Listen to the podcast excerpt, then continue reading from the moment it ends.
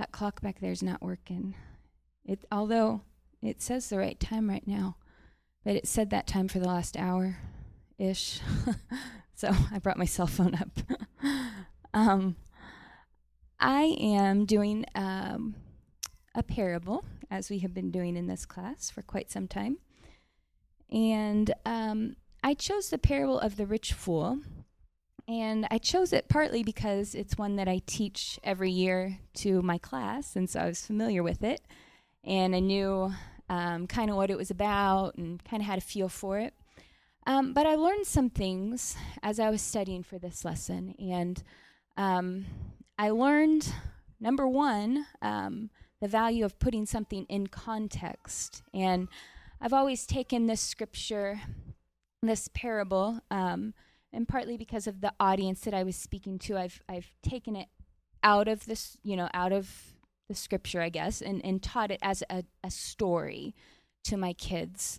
And I whenever I'm getting ready to teach young adults, I always back up and go go back to the beginning of the chapter or back a couple chapters um, and try to get a feel for what the scripture is really saying. And when I did that this week, or well, yeah, no, it was this week. I confess. I was trying to think. I did prepare for this a while ago and then had to re-prepare. Um, so it was this week that I really did this. I, I discovered some things that I had never seen before. And I learned some things about the Lord, and I learned some things um, that I hope uh, can really help you tonight. Um, so I want to start, first of all, um, with just some questions to kind of get you thinking. Um, please um, don't answer these out loud at this point. There's some things we don't want to know, um, some things we don't want to share. Um, but I want you to think about what are your top three spending categories per month? And of course, you know, we all saw the title of the parable, the parable of the rich fool. And so we're treading carefully here, um, even in our minds. Um, but really, in proportion to your average monthly income, what are, just off the top of your head, what do you think are your top three um, percentage areas where you spend your money? Just think about it for a second. Maybe some of you have budgets um, where you've got that all figured out. Maybe some of you, this is the first time that you've really thought about that. Um, and then I want you to think maybe you've only had time to think of just one. Um, but why do you spend your money that way? Why do you choose to spend your money in that way? Is it because it's a necessity? Is it because it's something you desire? What what what are your purposes behind that? And then I want you to dream for a minute and think if you had enough money to reprioritize according to your wants, what would be at the top? Where would you, if you could afford to, spend your money in greater amounts? You you can be carnal if you want.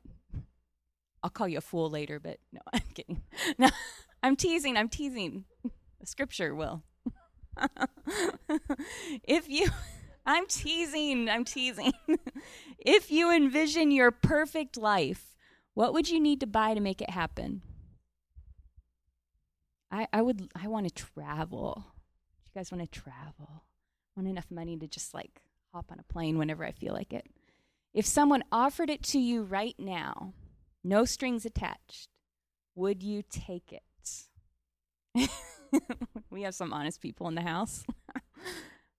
I I don't know. Might need to pray about that. Why or why not? Why would you take it? Why would you not take it? The real question here is would more money make you happy? Maybe less money makes me unhappy. so it seems like it would go the other way, right? Um, in the the October issue of Time, they reported that an income of seventy five thousand, at an income of seventy five thousand, happiness peaks on average. The article, it's called Happy Money, asks it, and this this is was what they said. Why are we always striving for more money since earning north of 75,000 doesn't accrue additional happiness. According to the author, at incomes greater than 75,000, we become victims of what they called scorekeeping with our neighbors. And then they said we buy the wrong brand of happiness. And and they what they said was, you know, we're more apt to buy a sports car rather than to buy things that will produce happiness down the road. Um, and I, I thought it was interesting to kind of look at the carnal side, what, what the world was saying about money. And um, you know, at seventy-five thousand, I feel like I have a lot of happiness that I could gain with a little bit of extra income. you know, there's, there's, I've got some growing to do before I peak out. But um, still, what really is your reason for wanting more? And why is seventy-five thousand the magic number in our society? I believe that it is at that point one can enjoy their wealth. They are above the concerns of poverty, the day to day I can't pay my light bill kind of thing, but below the pressures of extreme wealth. And extreme wealth brings with it, um, I think, extreme competitiveness. And when you look at the um, you look at the graphs in the Time magazine. Um, I should have brought the issue with me. They had um, stores ranked by the amount that things cost, and you know, at the top, I can't even remember the names of the stores. You know, what what's one of those like stores up north that nobody can shop at? Yeah, yeah, yeah, yeah, yeah. Okay, so we had Saks Fifth Avenue, we had Gap down kind of in the middle, and then we had like Dollar General for real at the bottom. And it went Saks Fifth Avenue with a, a big portion of people, Gap, hardly anybody, and all the rest of us, I'm assuming the rest of us, down here at Dollar General. And that was kind of how the graph went. And they were trying to bring the show the point that you know the disparity at this point of of wealth. Um, Seventy five thousand is, in my mind, I guess, a worry free number, possibly, because there's financial security with enough discretional income to make one happy. You know, you don't have to think about everything that you're doing. Um, you can ha- have a little bit of extra money to spend in other places. The truth is, and um, this whole issue of time was called like the money issue. Um, and it's it's sad, but it's true. Our society is completely preoccupied with money. You cannot go to a website without the news being full of money centered stories. We've got protests, we've got campaigns, we've got taxes, we've got debt, we've got us, ourselves comparing ourselves to other countries, and truly it has become an obsession for our culture, for our country. So, what I want to look at tonight is what would Jesus say if he got an interview on CNN about Americans and money? What would he say? So, to answer that, we're going to turn to Luke 12. So, if you have your Bible, turn to Luke 12. Please.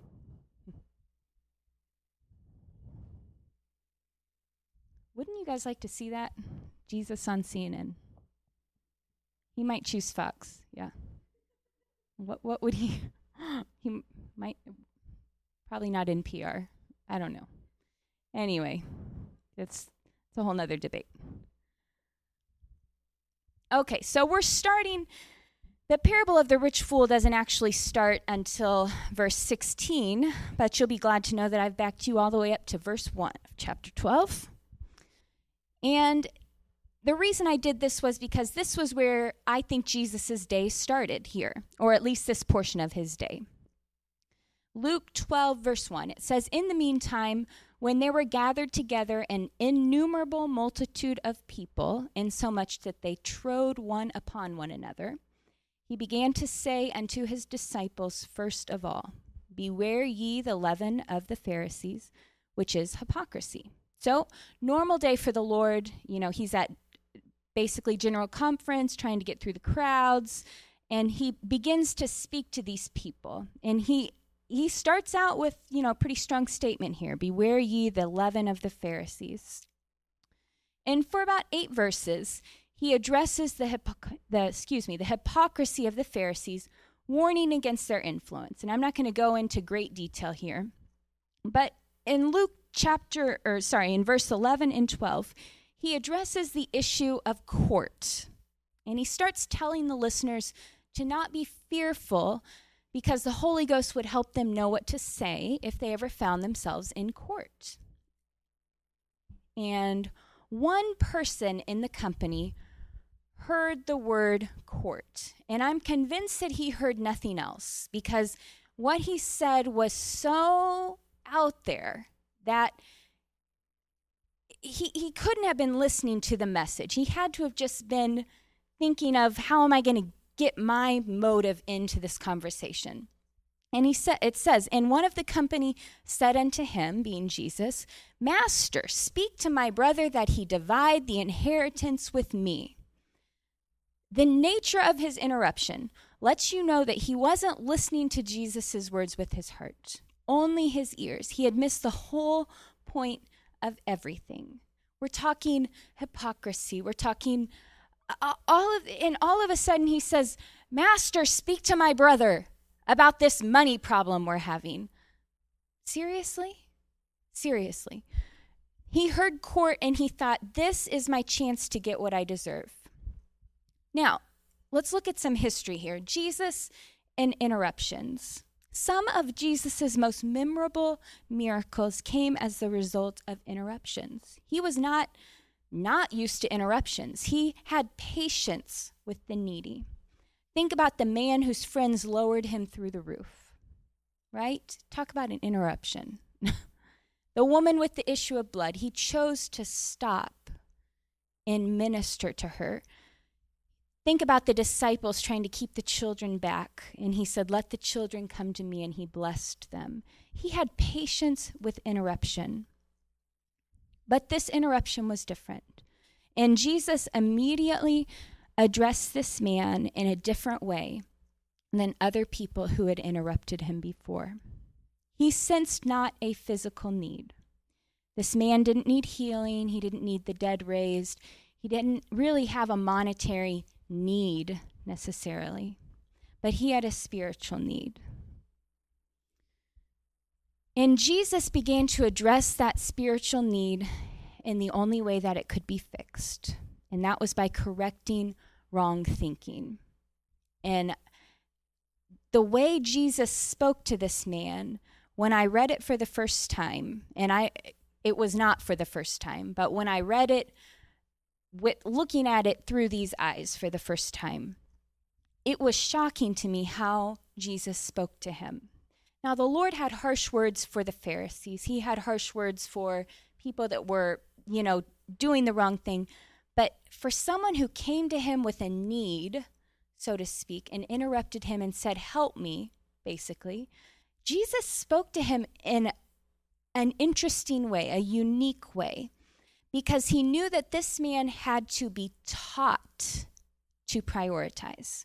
Jesus switched from you know, talking about all these other things, and he turned and focused his attention on this man and switched the discussion almost entirely. This man's request for money and the timing of his request. He was in, they were in the middle of a discussion about divine inspiration in times of persecution. Okay, yes, it took place in court, but not the time to say, Would you get me my money, please? my brother's being unfair, right?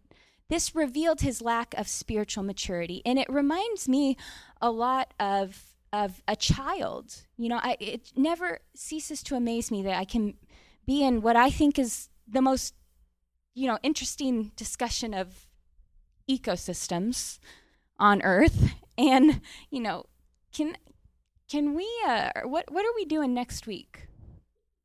Um what what's that thing? What what did you write over there on the board? I can't read that. I'm thinking, thinking about the tundra. You know, come back to me. And, but they're children. You know, they're they're kids. And that's really, it reminded me a whole lot of that. It was like someone who just comes up with something random in the middle of, you know, what is, you know, what should be a, a, a serious discussion. And Jesus' answer was interesting. Verse 14 says, And he said unto him, the man, Man, who made me a judge or divider over you? In other words, where did you get this idea that I was the one to come to as your judge? And then verse 14 says, And he said unto them.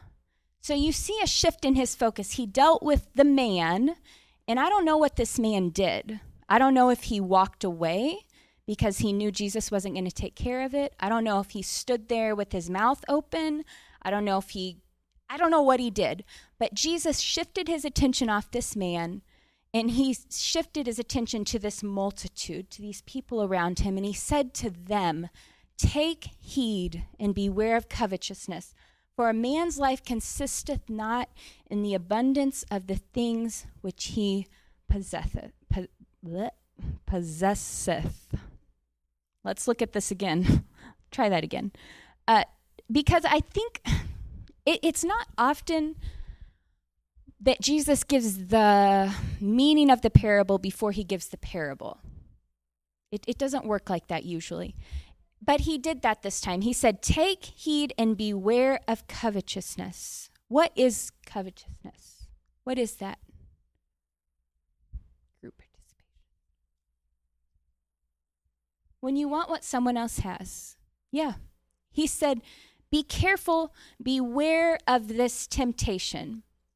For a man's life consist, consisteth not in the abundance of the things that basically that he has. So, when we look at the parable, the parable is actually truth cloaked in a story or a mystery for true seekers to uncover. And we've talked a lot about this in here. Um, and if you actually look, go ahead and look in your Bible because I didn't print this. I don't know why I didn't type this out. Verse 16 through 20, though.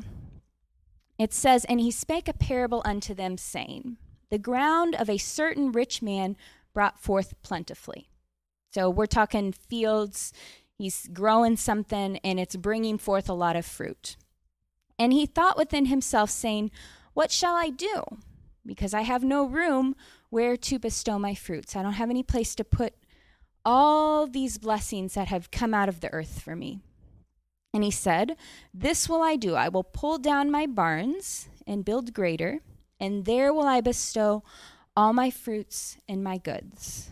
And I will say to my soul, Soul, thou hast much goods laid up for many years. Take thine ease, eat, drink, and be merry. Sounds pretty good, right? when I think of rest, I think of eating, drinking, and being merry. Not not that kind of drinking, but you know what I mean, right?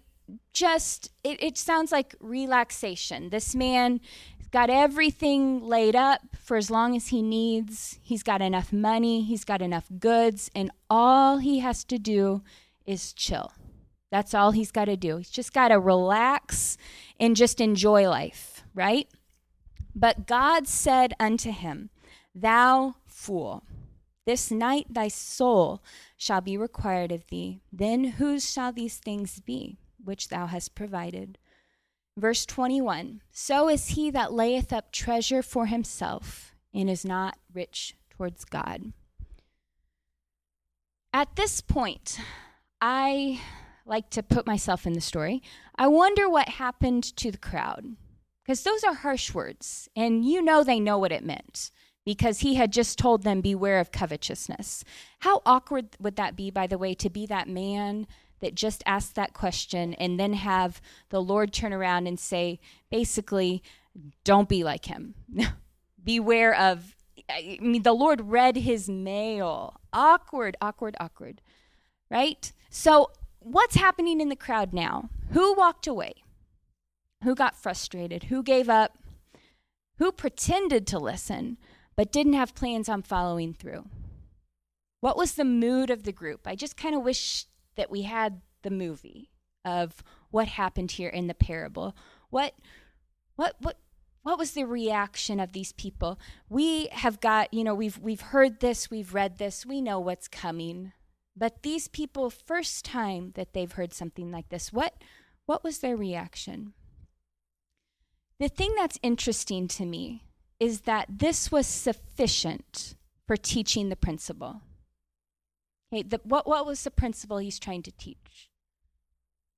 Don't lay up your treasures on earth, right? Lay up your treasures in heaven. He made his point. It's not hard to understand, it's not difficult to get your mind around, but it is hard and it's scary to apply. So, for those who remained, he continues. And I never linked the next section of scripture to the parable of the rich fool. But we put breaks in the Bible where there weren't breaks in his speaking. And he continues on here.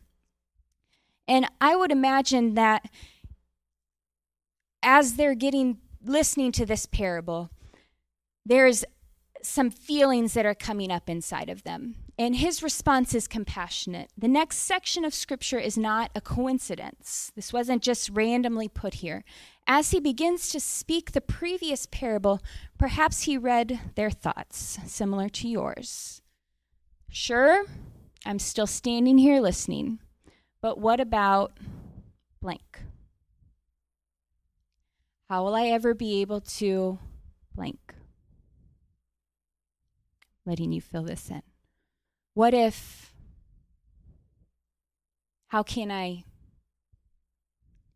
in other words, I want to, Lord, but I'm worried about living like that. He didn't mince words. He, he demanded, he, he didn't demand anything, I guess I should say, but he urged people to get their eyes off the physical.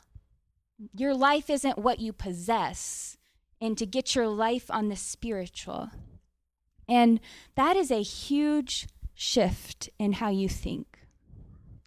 But what follows to me is one of the most beautiful and loving portions of Scripture. And I love to read this part. Luke 12, verse 22 through 34. This is God's response to a fearful heart. And I want you to listen because I think that standing there in that crowd, there were all kinds of people. I think there were people that were that were belligerent and angry that he would suggest that they are in the wrong. I think there were people that were very poor and thought, What can I do? I, I, wish I was like the rich fool. I wish I had that. I think there were people that that were repentant and wanted to change but were scared to give up the security of wealth. Wealth is security. I, I I can't say it any other way. There's nothing like trusting God in with with money. It's it's a scary position to be in. And until you've been there, I don't know if you understand all the way and I haven't been there all the way either. But that feeling of having to choose between what appear to be necessities, not between a pedicure and a facial. We're talking deeper things harder things to choose over. Luke 12, verse 22 said, And he said unto his disciples, You notice things have changed. The crowd has changed a little. I don't know if his voice lowered or if they just said that the people that remained were his disciples. Therefore I say unto you, take no thought for your life, what ye shall eat, neither for the body, what ye shall put on. The life is more than meat, and the body is more than raiment.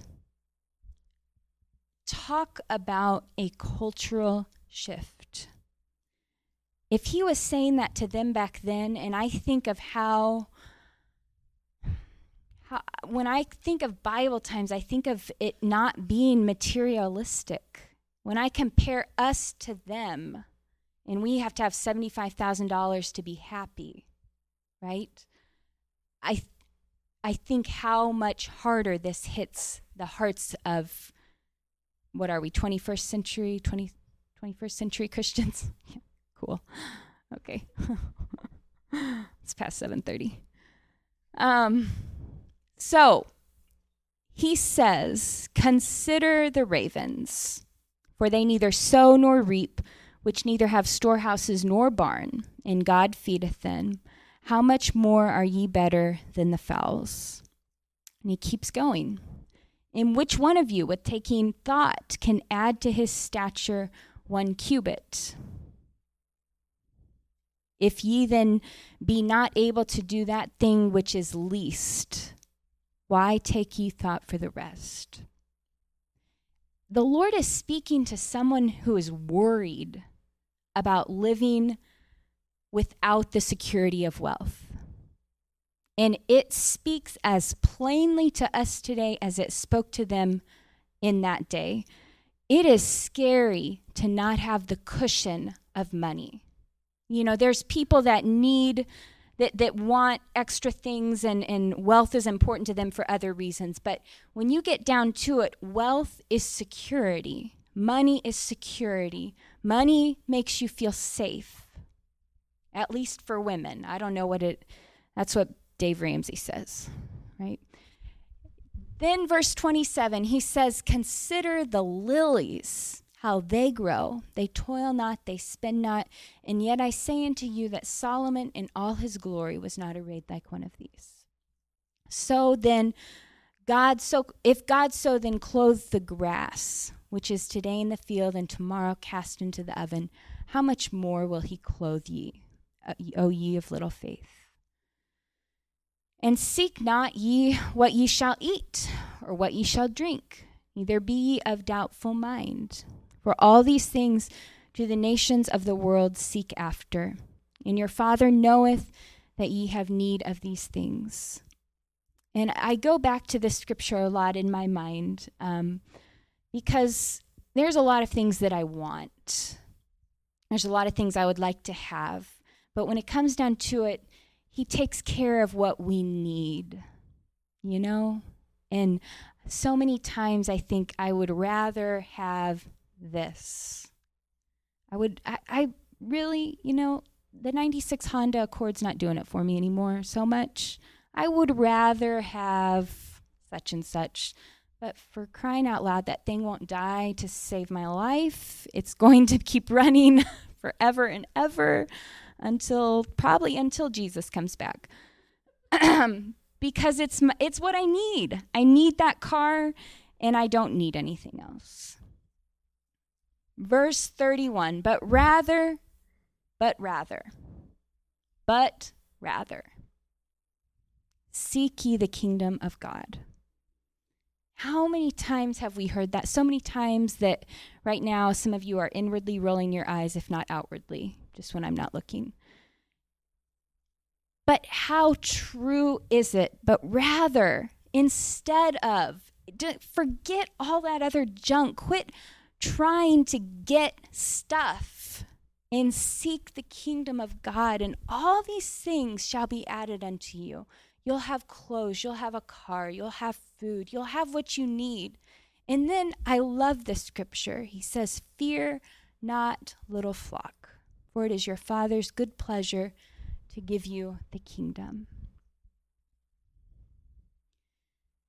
33 says, Sell that ye have and give alms. And then I'd never read this, this part of the scripture in this way. It says, Provide yourselves bags which wax not old, a treasure in the heavens that faileth not, where no thief approacheth, neither moth corrupteth. We can we can call it cliche all we want. We can say we've heard it all we want and ignore it because it's been said a thousand times.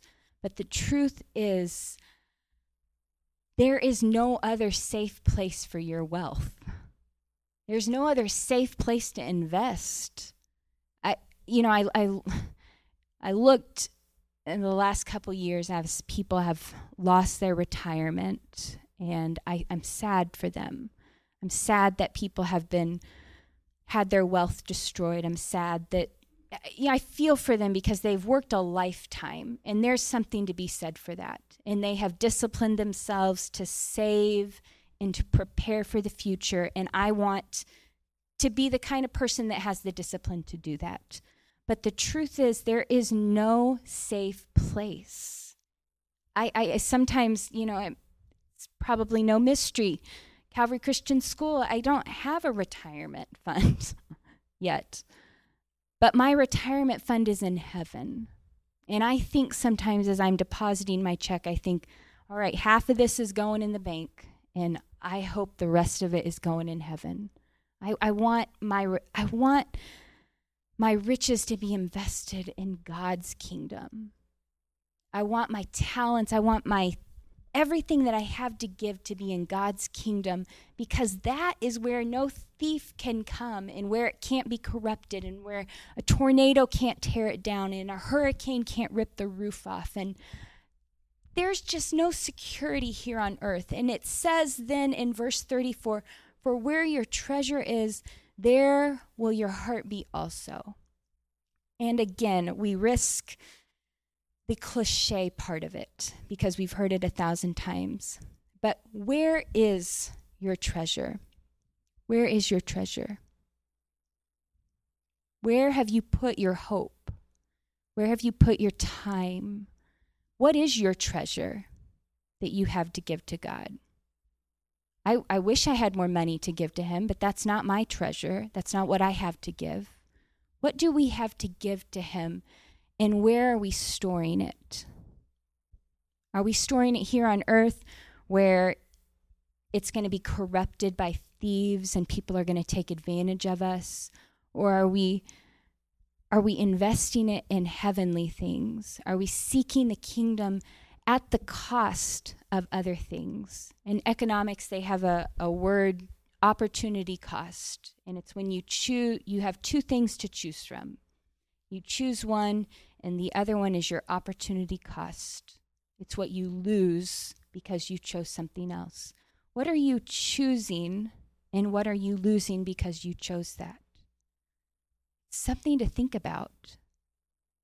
What what and I struggled with how to to end this lesson and it's short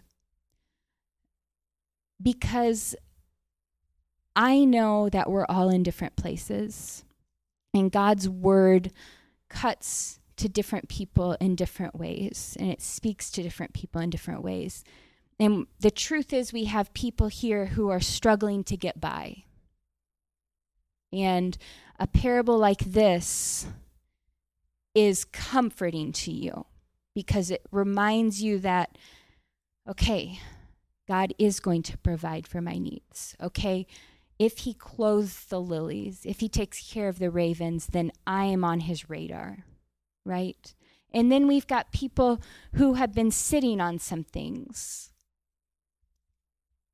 And, and you have some extra. And you might cast yourself as a different character in this parable. Maybe you aren't as rich as the rich fool, but maybe in some ways you find yourself in that position of eating, drinking, and being merry. And don't let me be the one to rain on your parade, but hear what the scripture says today and invest your life in what's going to count pray, God will seek the kingdom, seek God first, and He will direct all those other things. And then we have people in here because of the age that we are that are just making plans. You're just getting started. You're just deciding what direction am I going to go with my life? Because that's that's where we are right now as a group, as as people. And I urge you at the start to make a decision not to build a bank account. Is it okay to say that, Brother Barkus? I think that that's what. Listen to Dave Ramsey too. I I don't know what to say. And don't let me be your judge. But and that's why I don't want to end this in a certain way. But I feel to leave this open ended in some ways because I think that the scripture speaks as it will to each person. And probably every person has heard something different. And I pray that I haven't put my own spin on it in a way that would distort what the scripture was meant to say. But whatever the Lord is challenging you to do, and I really believe that God speaks to individuals in different ways. That's why we all have some different convictions in some different areas. And I'm not talking about what the pastor preaches. The pastor is the pastor, and we follow that. But there, there's certain boundaries that you feel that I don't feel, and there's certain things that that I feel that you don't feel. And in this area, in the area of money, in the area of investment, in the area of time, if I could broaden the spectrum of this parable, God has specific direction for you, I believe. And so I am going to leave this open ended tonight and tell you seek God in this area.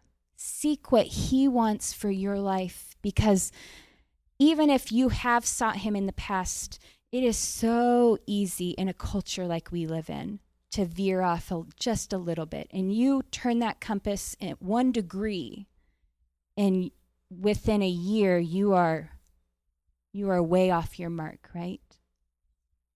Doesn't take much to get lost in this culture. So I urge you tonight to get make sure your compass is right there. Your will is in alignment with God. And if there's some major adjustments to do, adjust. If there's some minor adjustments, adjust. But hear what the scripture says tonight and be comforted and know that no matter what, God is going to take care of you. He is. And it would be a pity to die and have have spent a lifetime investing in things that don't matter. It would be a pity. And I, I I'm gonna leave it there. And I'm sorry to end on such an uncomfortable note. I am uncomfortable. It takes a lot, but I'm uncomfortable because there there is no resolution to this except in your heart. I can't wrap this up in a neat package and say, "Have a great week." I'm sorry. I tried. I really did try. but the question that I want you to leave with is where is your treasure? Because your heart will follow. And that's the cool thing. You start putting your treasure in the right place, whether you feel like it or not, and your heart will follow your treasure. So you start investing in the church, and your heart will follow. You start investing in other things, your heart will follow. So, whether you feel like it or not, I urge you tonight to do some some self-evaluation. Go home, think about this, get out your budget. Touchy issue. But really think about what what does God desire from me in this area? And with that, I'm going to wrap it up. If you'll stand with me, let's let's pray. Do y'all hate me? that Too rough. Too rough. It was rough up here. Okay. All right, bow your heads with me. Jesus, Lord, we need you. God, I pray that you would just help us as a group and that you would help us as individuals, Lord. God, this is a tough issue and you dealt with it in a tough way and in a, a very direct way. But God, you followed with compassion and, and you're compassionate with our fears and with our concerns. God, I pray that you would help us to make sacrifices in ways that we never thought possible. Lord, that you would provide for every need. Lord, if there's anyone in here who has a need, a true need, God, I pray that you would provide miraculously for it. Lord, and I pray that those of us that have extra to give, God, that you would help us to have the courage the courage to step out in faith and to give when it feels impossible. Lord, I pray a special blessing upon these people, upon these young adults, Lord, that you would just use us, that you would bind us together in unity, and that you would begin and continue to direct our lives and to lead us more into what you desire for us, more into your will. Help us to seek your kingdom first. We ask it all in Jesus' name. We thank you for it. Right.